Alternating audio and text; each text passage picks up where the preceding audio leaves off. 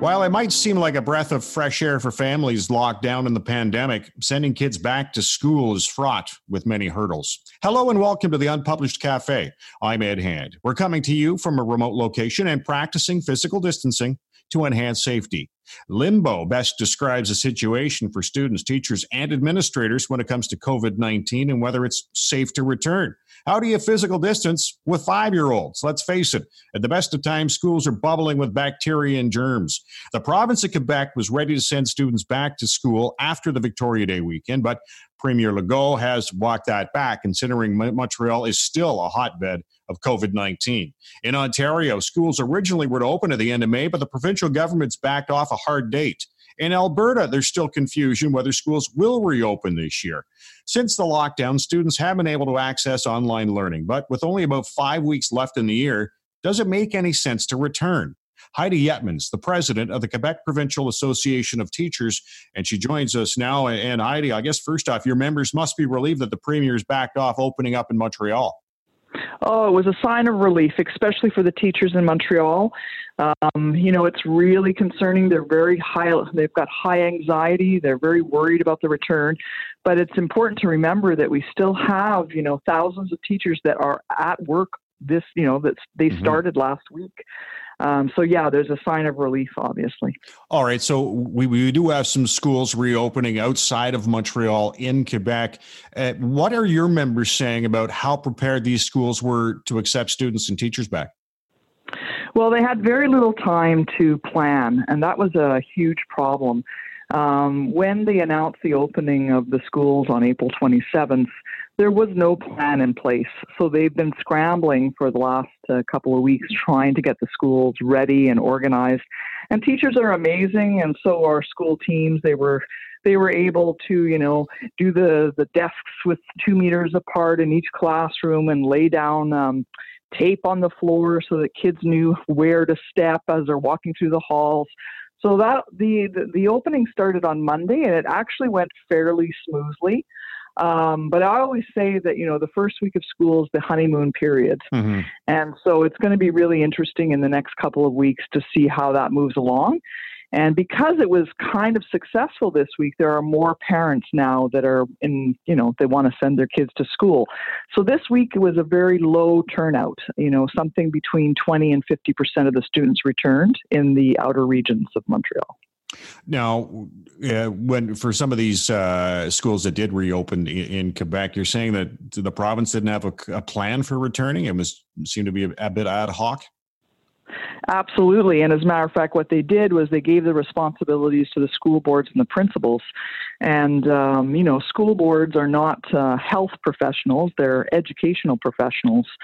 Um, so uh, this was something that QPAT had been talking about since the beginning. We need to sit down and really work it out and also talk to the teachers on the ground because uh, as you said in your intro, uh, try to try to social distance five year olds. Mm-hmm. It's impossible.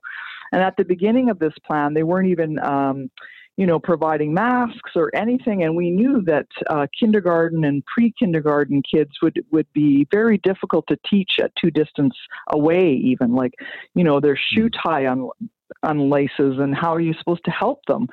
And so, just, you know, like a few days before the opening, they finally said, okay, we will provide masks for kindergarten teachers. So that's how, like, you know, it's like it's on the fly, it's improvising, it's, and I think that's that's dangerous. I think that something like this has to be really well planned in advance.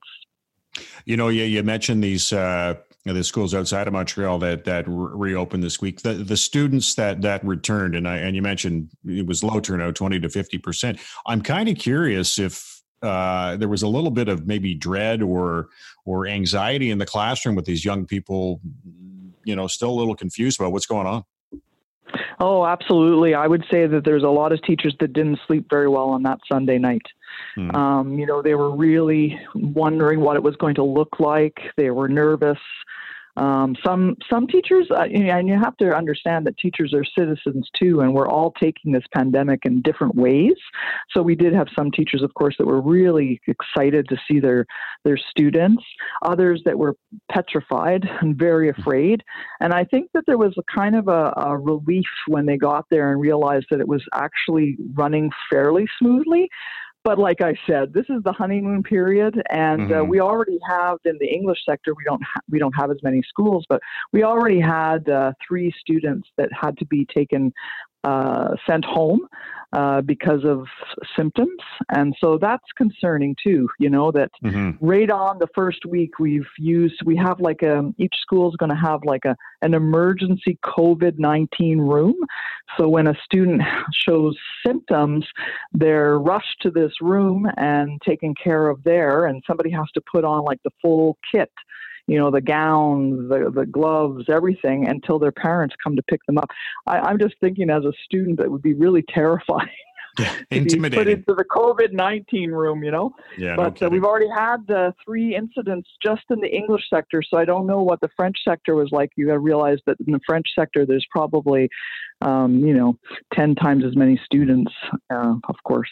Heidi Yetman's joining us in the Unpublished Cafe. She's president of the Quebec Provincial Association of Teachers as we talk about the provinces considering reopening schools right across the country. And, and Heidi, what do you see as the biggest roadblock to reopening schools? Well, it really the, the, the biggest roadblock really is the plan, planning because um, the well, let's go back before COVID nineteen. We had oversized classes we didn't have enough resources. Um, support staff was low, so schools weren't cleaned uh, efficiently. And I'm, I'm not blaming anybody. It's just that we've cut back in education so much that now those become the roadblocks because our schools can't fit kids in, in the building at two meters apart. So we're going to have to actually you know, in the fall when everybody returns, well, I don't even think that's possible. Uh, we're going to have to actually remove students from their their schools and put them somewhere else. Either like if I take elementary school, for example, they might have to go into the high school, um, which means that the high school students won't be going back full time. Then there's the whole cleanliness thing. We need to hire more custodians. We don't have enough. Uh, I remember when I was a teacher, I've taught for 23 years, and uh, we'd have one or two night custodians in high school, and they wouldn't necessarily get to every room during that evening. So that's a real issue, too. And then we have kids with special needs that need one on one. One on one means that you're sitting right next to that child. And those children don't necessarily understand social distancing. So I think those are real big concerns, uh, you know. And then there's the whole uh, emergency remote learning, I'm calling it, because I'm calling it emergency because I wouldn't want to see this being permanent. Um, a lot of kids don't have the space at home to do this. Uh, maybe they they don't have internet or they don't have a device. Uh, so it's complex. It's really, really complex. You, you mentioned, uh, you know, what what it might look like returning in the fall. Like you think it might not return in the fall. Yeah, well, especially for the high school students, I would say there's going to be some sort of hybrid uh, between, um, you know, um, online learning and in-person learning. Uh, you know, maybe, for example, that they'll spend uh, two days a week at home and three days a week at school doing more hands on stuff like laboratories and getting some tutorial help or something. And that's concerning. Like I said, there's a lot of kids out there that are that would have a really hard time uh, uh, learning online. Uh, right now in Quebec, all, all, students are doing online working, but it's online work, but it's kind of sporadic and and this is another problem. Um, is that each school is doing their own thing. So depending on which school you're in, mm-hmm. you might your child might be actually doing a lot of online work. Uh, somebody else's child in another school might be doing trickles here and there. And depending on the teacher too, some teachers are very comfortable with online teaching, and others you know, they may have been in the classroom like me for 23 or 24 years and have never touched online work before. And now all of a sudden they're thrown into this new uh, reality that's complex and difficult. And uh, so yeah, so it's mm-hmm. uh, it's like I said before, it's really complicated, and um, it's it's a challenge for sure. With, with so little time left in the school year, you know, perhaps five six weeks, is it even worth it to go back? Well, I don't think so. Not in Quebec, that's mm. for sure. Quebec has got, you know, more than 50% of all the COVID cases. And I'm very concerned in the next couple of weeks for some of the schools that are outside, just outside the region of Montreal, because there's schools that just happen to be on the other side of the border of, of the Montreal region, but there are you know, there's students in that school that actually come from a hot spot. So I'm really concerned about those schools in particular and uh, I'm like we're uh, we're really keeping our eye on that. I really think we should have personally. I think we should have, you know, closed it all down and sat down and really worked in the month of May and June to organize a plan that's going to work in the fall. And like I said before, it's all over the place. It's it's um, and that to me creates um, inequity in education when some students are capable of getting, you know, the, the education that they need and others aren't. I mean, you just have to look at the island of Montreal. The hotspots on the island of Montreal are the disadvantaged areas. And that tells you a lot about our society, that those are the ones that are getting sick. It's because they're in small apartments. They and like I said, the, the, imagine the children in those areas. They probably don't have internet. They probably don't have a device. So it's very concerning and uh, shows you that uh, we have a lot of inequities in, in our society. Heidi, I want to thank you for joining us. It's been a pleasure.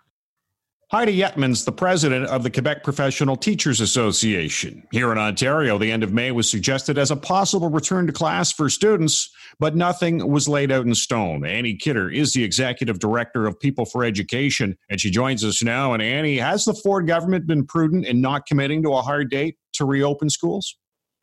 Absolutely. I think that what's important is that eh, the commitment is to, you know, meeting certain thresholds, certain milestones in terms of the health um, of uh, the population. So, how many cases of COVID are they? Are they going down? Uh, you know, does it seem mm. as if the uh, we're getting things in hand, and that the decisions have to be based on that, not on a date, not on because you know we're tired of our children at home, mm. anything like that.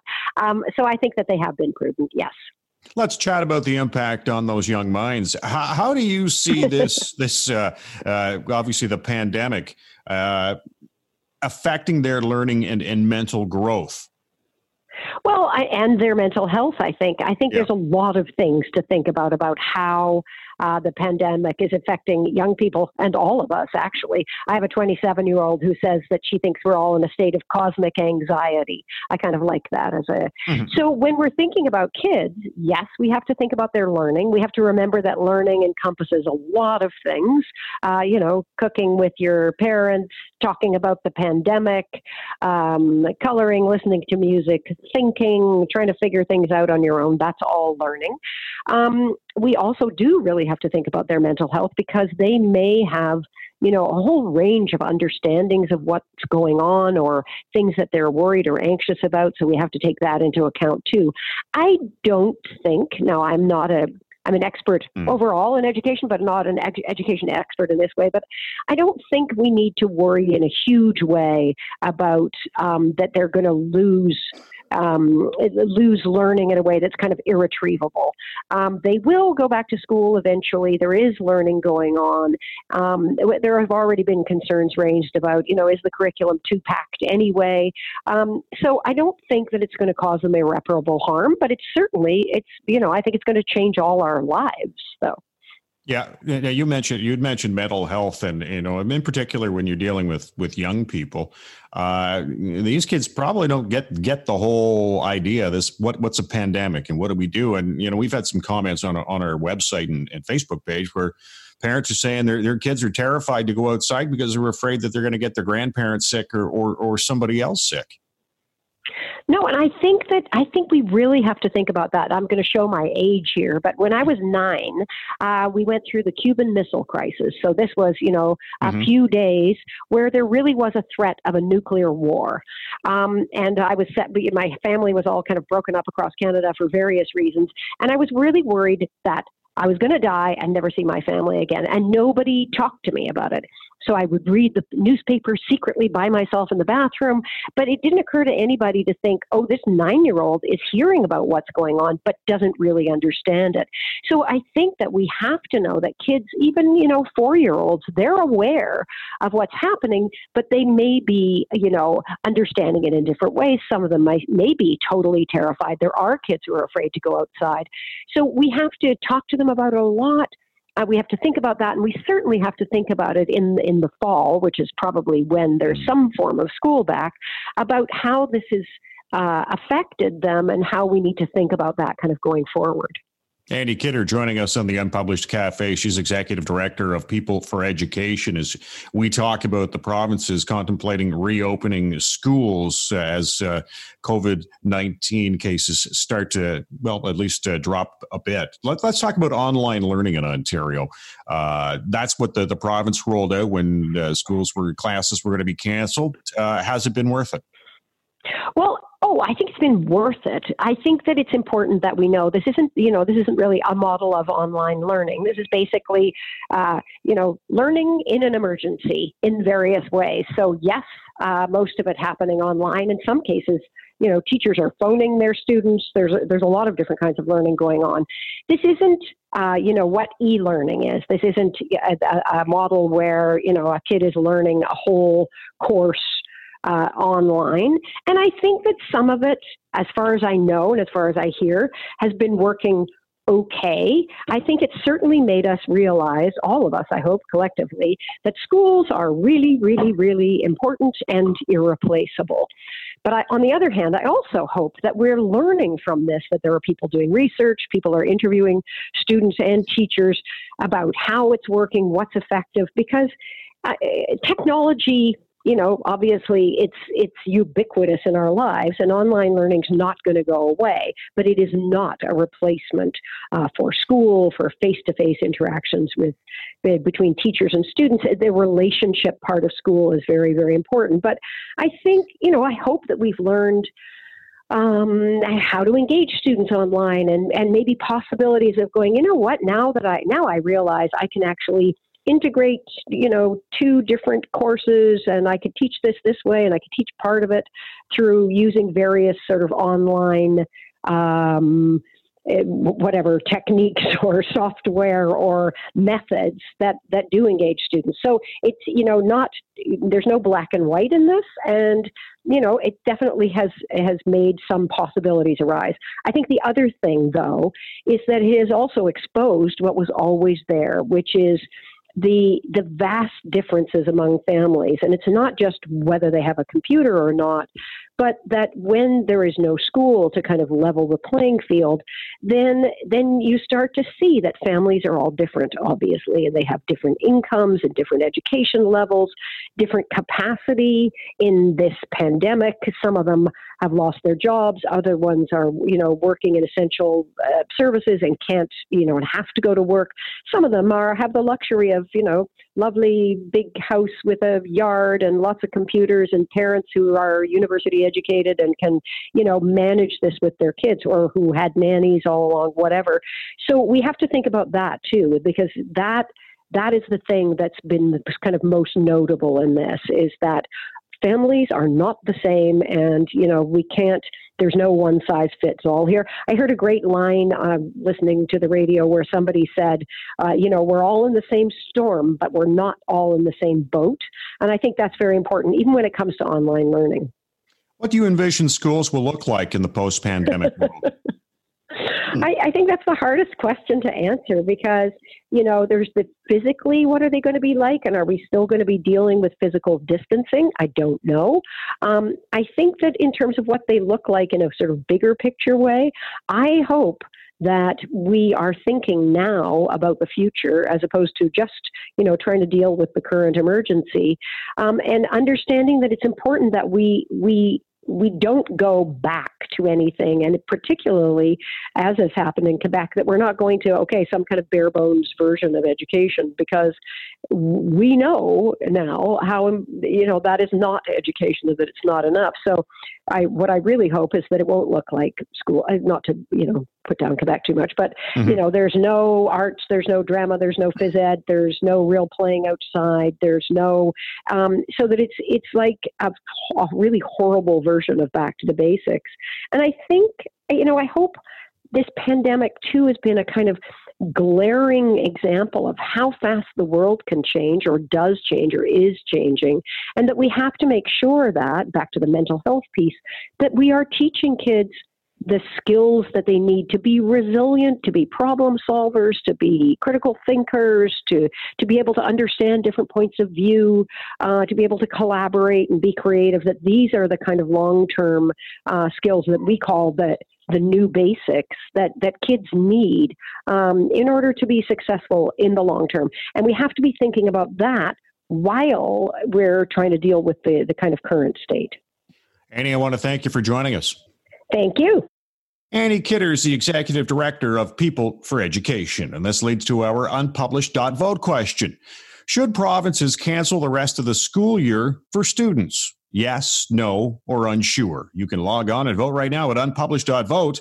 I want to thank Heidi Yetman, president of the Quebec Professional Teachers Association, and Andy Kidder, the executive director of People for Education. And I want to thank you for listening to the Unpublished Cafe. Stay safe. I'm Ed Hand.